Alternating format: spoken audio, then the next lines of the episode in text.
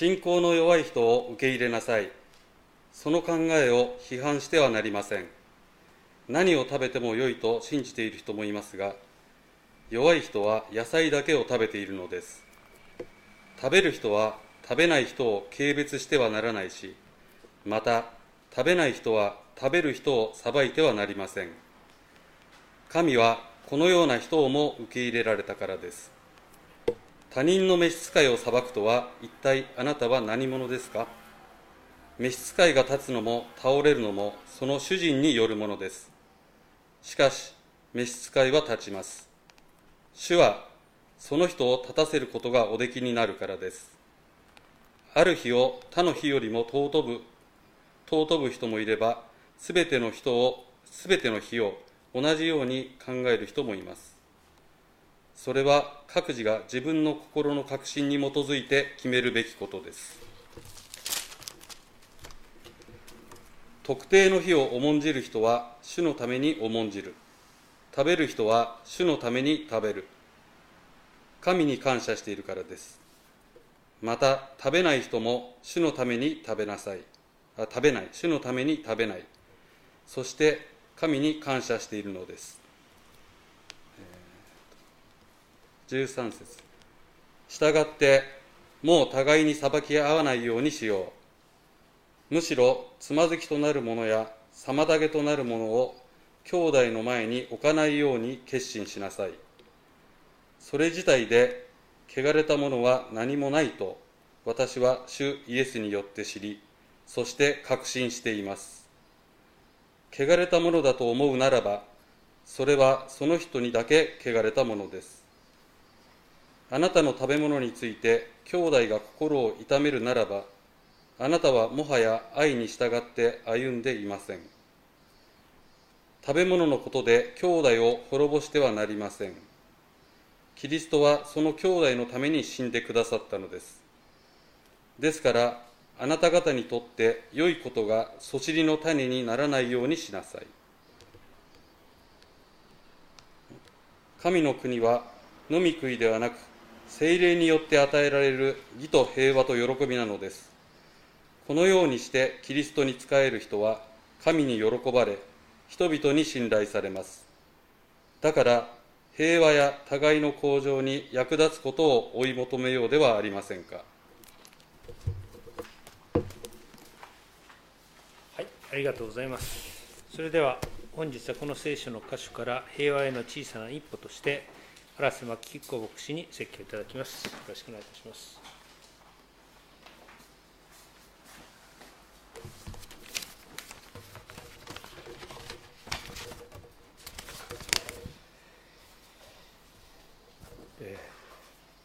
8月や6日9日15日っていう俳句があります8月や6日9日15日6日9日15日どれも忘れてはならない大切な日付です。今日は8月15日の翌日ですので平和への志を新たにする礼拝として捧げたいなと願っております。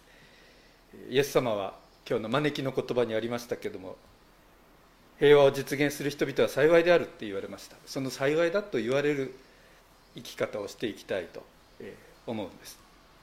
であの今日の聖書箇所ですね。ローズンゲンの手術の指定聖句はローマの信徒への手紙の11章25節以下でしたけどもその少し後のところですね。14章のところから、まあ、我々の身近なところから始める平和っていうことを考えたいと思います。今読まれた箇所はパウロが信仰の弱い人を受け入れなさいって進めてるところです。パウロが言うところの信仰の強い人と信仰の弱い人の間で争いがローマの教会において起こってたからです。で何が原因かっていうと食べ物なんですね。でパウロはあの遠くにある離れたところにあるローマの教会でのこれは食べていいとかよくないとかいう争いにここで関わっていくわけです。随分面倒なことだなと思ってしまいます。私すごくあの大雑把な人間でアバウトな人間で細かいことであれこれあの言い争ったりぐちゃぐちゃ揉めるのがすごくこう嫌なタイプなんですね。そういうの避けたくなる方なんですね。だけど聖書を見るとパウロ先生はですねその面倒な人間関係のもつれの中にわざわざこう首を突っ込んでいくようなことを言うわけですよ。なんでだろう？理由があったからだと思うんです。教会っていうのは必ず揉め事が起きますね。これ避けがたいことなのかなと思うんですね。大体まあみんな全然違うところで育って異なる価値観を持つ家庭環境で育ってきて違う性格や流儀とかいうのを持ってて経済的な社会的な境遇だって違う。そういう人たちがただキリストにつながれたと一点で結び合わされて神の家族として共に生きるわけです、まあ、そのことを真剣にやれば揉めるのが当然だと思うんですね。昔もう随分昔なんですけど私にとっては希望が丘教会にいた頃。その頃の節子正義牧師がよく言ってたのはですねたびたび言ってたのは問題があることが問題なのではない。問題をどう解決するかが問題なんだ、えー、いう言葉でしたあの節子先生ってもう何回も何回も言うんですよね。だから耳にタコできるんだけど後々結構役に立つんですねこれが。私すごくね役に立ちましたね。本当にそうだなと思ったんですね。揉め事があることがも問題なんじゃなくて揉め事にどう取り組んでどう乗り越えるかっていうところが教会にとっての重大問題なんだ。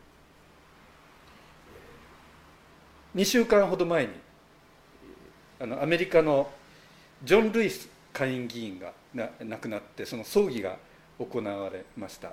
アフリカ系アメリカ人の権利のためにですね戦った大変すば素晴らしい政治家でしたけれどもそれがあの今時はいいですねインターネットでお葬式全部初めから最後まで全部やっててですねそれをあの見てました。アトランタのエベネザー・バプテスト教会というキング牧師が副牧師をしてたとこなんですけど、えー、アフリカ系アメリカ人の参列者が圧倒的に多いわけなんですけどももうかなり多くの人がですね黒いマスクをしてその黒いマスクに白文字白の白抜きの文字で「Good Trouble」って書いてあるんですね「Good Trouble」良い問題ですね。トラブルですね。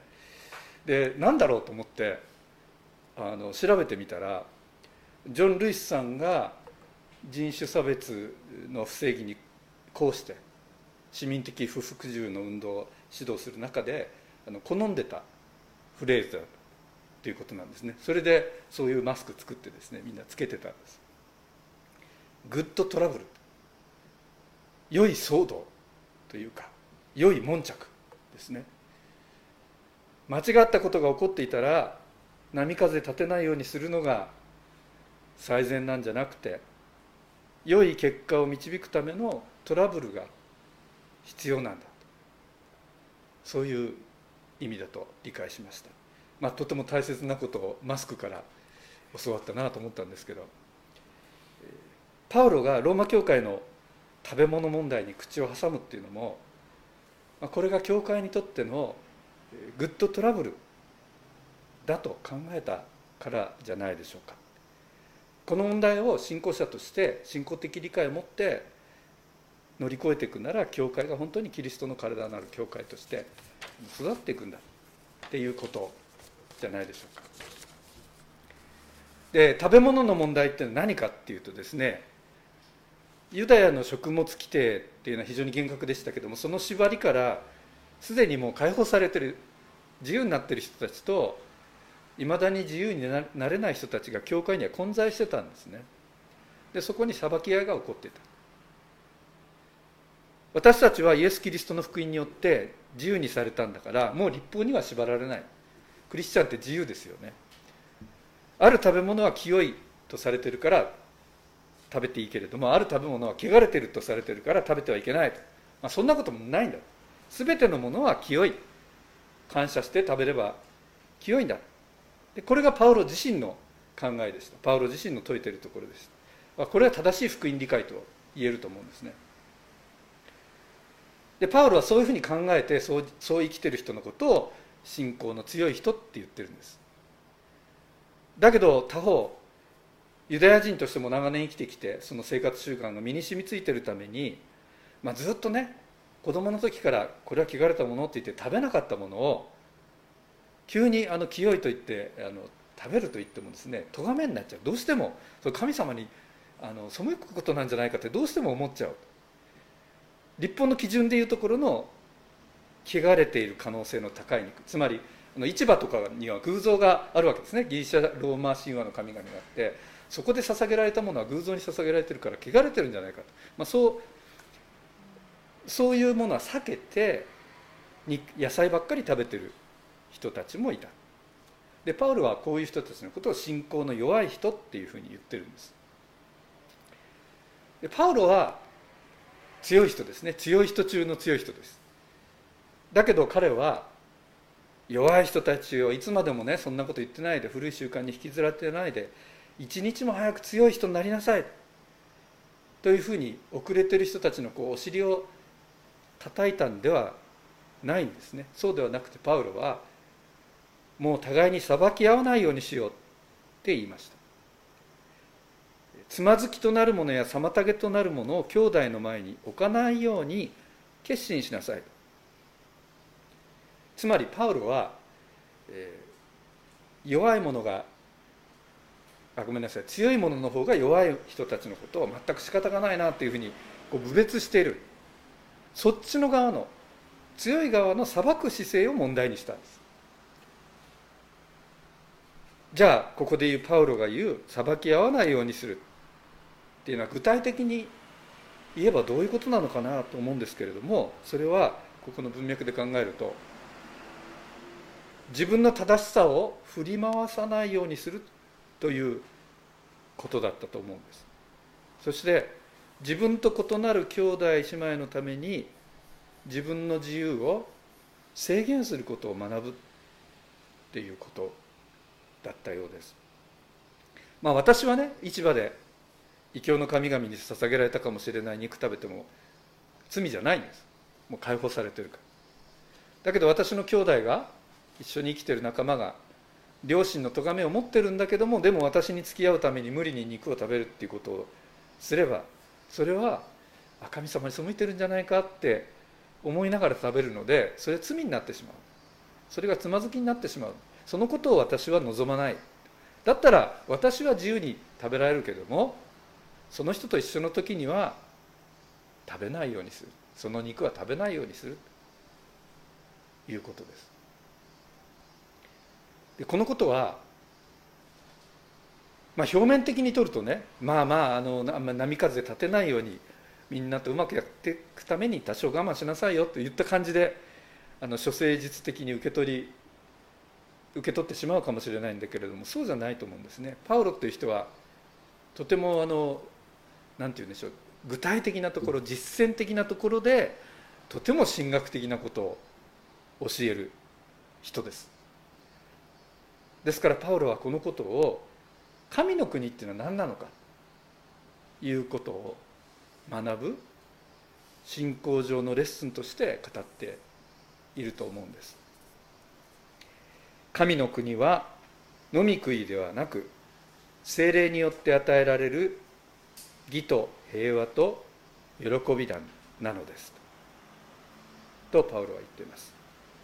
つまり神の国って何なのか神の支配っていうのはどこにあるのか。神の国はあなたが私の自由だと言って好きなように食べて好きなように飲む。そこにあるのか。そうじゃない。自分の主張で場を支配することにあるのか。そうじゃない。神の国は義。義のうちにある。義。つまり正しい。関係の中にある。あなたが。友のことを思って。姉妹兄弟のことを思って。何かを。断念する。これは住まいと決心することができるとしたら。その自由の中にこそ。義がある。あの。私の目から見ると信仰の弱い人っていうのはいてもいなくてもいい存在なのか切り捨ててもいいのかとんでもない。キリストはその兄弟のために死んでくださったんだ。パウロは言います。キリストはあの人のことをよく知っておられる分かっておられる。そして愛しておられる。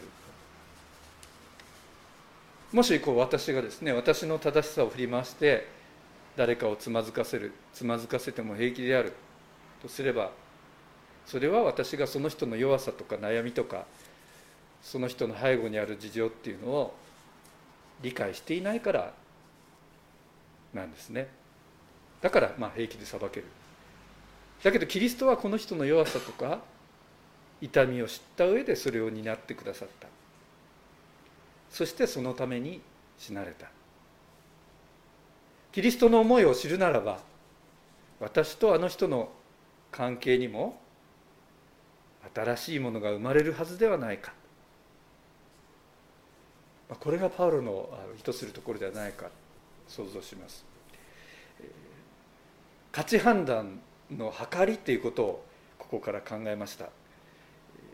我々何かあのパッと行動したりですね何かを語る言葉を口にするときに自分の計りっていうものがあって、まあ、それでその自分の計りで価値判断をして語ったり行動したりするわけですね、まあ、もちろん何も考えないで何かしたりですねカッとなってあの反射的に言葉を吐いたりっていうまあえー、幼児的な反応することもあるんですけども私なんかもよくしちゃうんですけども、まあ、そういう場合も実は内的な計りっていうのはもう無意識に作動してるんですよね。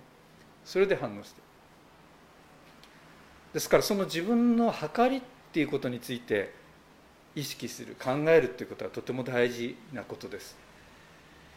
どういう計り自分使ってるんだろうか。よく考えてものを言う行動する。今この状況の中であの課題とかあの弱さを考えて考えながらいるであろうこの人に。何を語り何を行うことが良いことなのかまた良くないことなのかそれをよく考えるっていうことです。これは今のように新型のウイルスが感染拡大してまあとても不安でどうしようどうしよう人間の心がささくれ立って小さなことでも激しく裁き合うようになる。そんなことが見られるようになっている。今の状況ではいよいよ大事なことかなと思うんです。例えば集まって礼拝をするのを休止にするのか続けるのかとかですね。あの行事をするのかやめるのかと。これは教会によってその集団によって個人によってもかなり対応が変わりますね。今本当にあのそれぞれ違う判断をしてます。まあこれは状況も違うしキャパシティも違うんで違って当然なわけなんですよね。だけど気をつけないとあの教会はとあの人はなんで臆病なんだとかですねなんて怠けてるんだとかですねあるいは逆にあの人はなんて無神経で無謀なんだ無茶やるんだと、まあ、そういうふうに裁きたくなる、まあ、こういう時こそパウロの教えに耳を傾ける必要がある。でパウロは私たちが計りとすべきこと自分の内的な計りとすべきことを今日の箇所で教えてくれていると思います。それが最後のですね19節のところ。平和や互いの向上に役立つことを追い求めようではありませんか？です。平和や互いの向上に役立つことを追い求めようではありませんか？ここに出てくる「向上」っていうのは、ギリシャ語を見ると「追い込め」っていう言葉なんですけども建物とか建て上げるっていう意味です。他の箇所では建物とか作ることですね建物を作ること。ローマの教会の中の何食べていいかをめぐる論争で議論の強い人たちつまり正しい信仰の強い人たちで正論を言ってる人たちが考えなきゃいけないのは自分の言葉や態度が平和につながるか共同体を立て上げる建物を作り上げることにつながるかっていうこと。それを計りとしなければならない。いやいやそんなことパウロさんに言われたって私はどうしてもこれ言いたいいう権利持ってるんだそれはそうなんですね。その自由その権利を守られなきゃいけないですね。あの口を押さえちゃいけないと思うんです。だけどそこで言う人は考えてから言う。私はこのことを自分の感情を満足させるために言ってるんだろうか。それとも本当にこの我々のという建物を建て上げるために言ってるんだろうか。私がこのことを言うことによってそこに何が生まれるだろうか。平和だろうか。それともその反対だろうか。私の言葉私の行いは平和という建物を作り上げるかどうかっていう計りで考える。でそこでよく考えて祈って神様の導きを受けてやった時には神様がきっとそれを用いてくださるでしょう。だから考える間を持つっていうことが大切なのかなって思いました。日本語の間間を間っていうのはすごくいい言葉だと思うんですね。間ですよね。間を持つっていうのは自分の思い込みでパッと動くんじゃなくて神様が動いてくださる空間時間それを取る。神様と間の神様と自分の間のところを持つ。そこにおいて自分がいろんなこう自分を縛っているもの自分の思い込みそういうものから解き放たれて神様の導きが自分を動かすようにする。あそれは我々の馴染みの言葉で言えば祈りって言ってもいいと思うんですね。神様どうかここに働いてこのことが平和につながりますように互いを作り上げることに役立ちますようにっていう祈りです。間において神様が働いてくださることを待ち望む。この世の中ではとても不安が広まっています。そういった不安が広まっている中とか時代の悪い空気の中では挑発的な物言いをする政治家とか指導者がどうしてももてはやされがちですよね。排斥的で攻撃的な挑発をする政治家が、えー、喝采を浴びる。なぜそういうことが世間のあの支持を得るかっていうとこうゆらゆらしているところの人たちの支持を得るかっていうとやっぱり人間の中に自分の正しさを振るって異なるものを排除したいっていう衝動があるからでしょう。あるいはもうもっとイライラして面倒なことはごめんだ。もうバカなやつらは切り捨てろ。ぐだぐだ言うやつはもうあのみんなの迷惑なんだ、まあ、そういうような力が我々を突き動かす。そういう弱さがあることを我々は知っておかなければならない。だけどイエス様はそうではない。人間一人一人を見てそれぞれの抱えている弱さとか問題っていうのを知って知った上で十字架についてそこでご自分の命を与えられた。我々はその愛をもらってその愛によって異なる人と共に生きるのだと思います、まあ、それなしじゃできないんですね。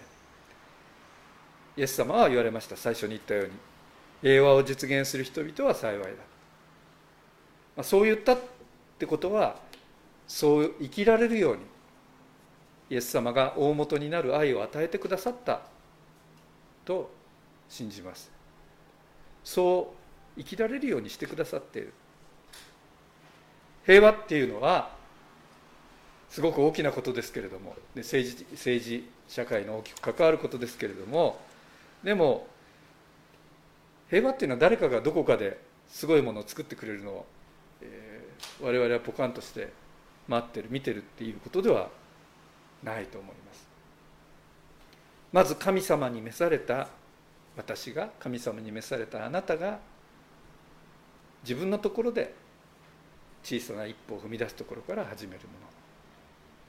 私たちはパウロが示してくれたことによって自分の中にキリストからの計りを持って平和への小さな一歩を踏み出していきたいと思います。祈りましょう。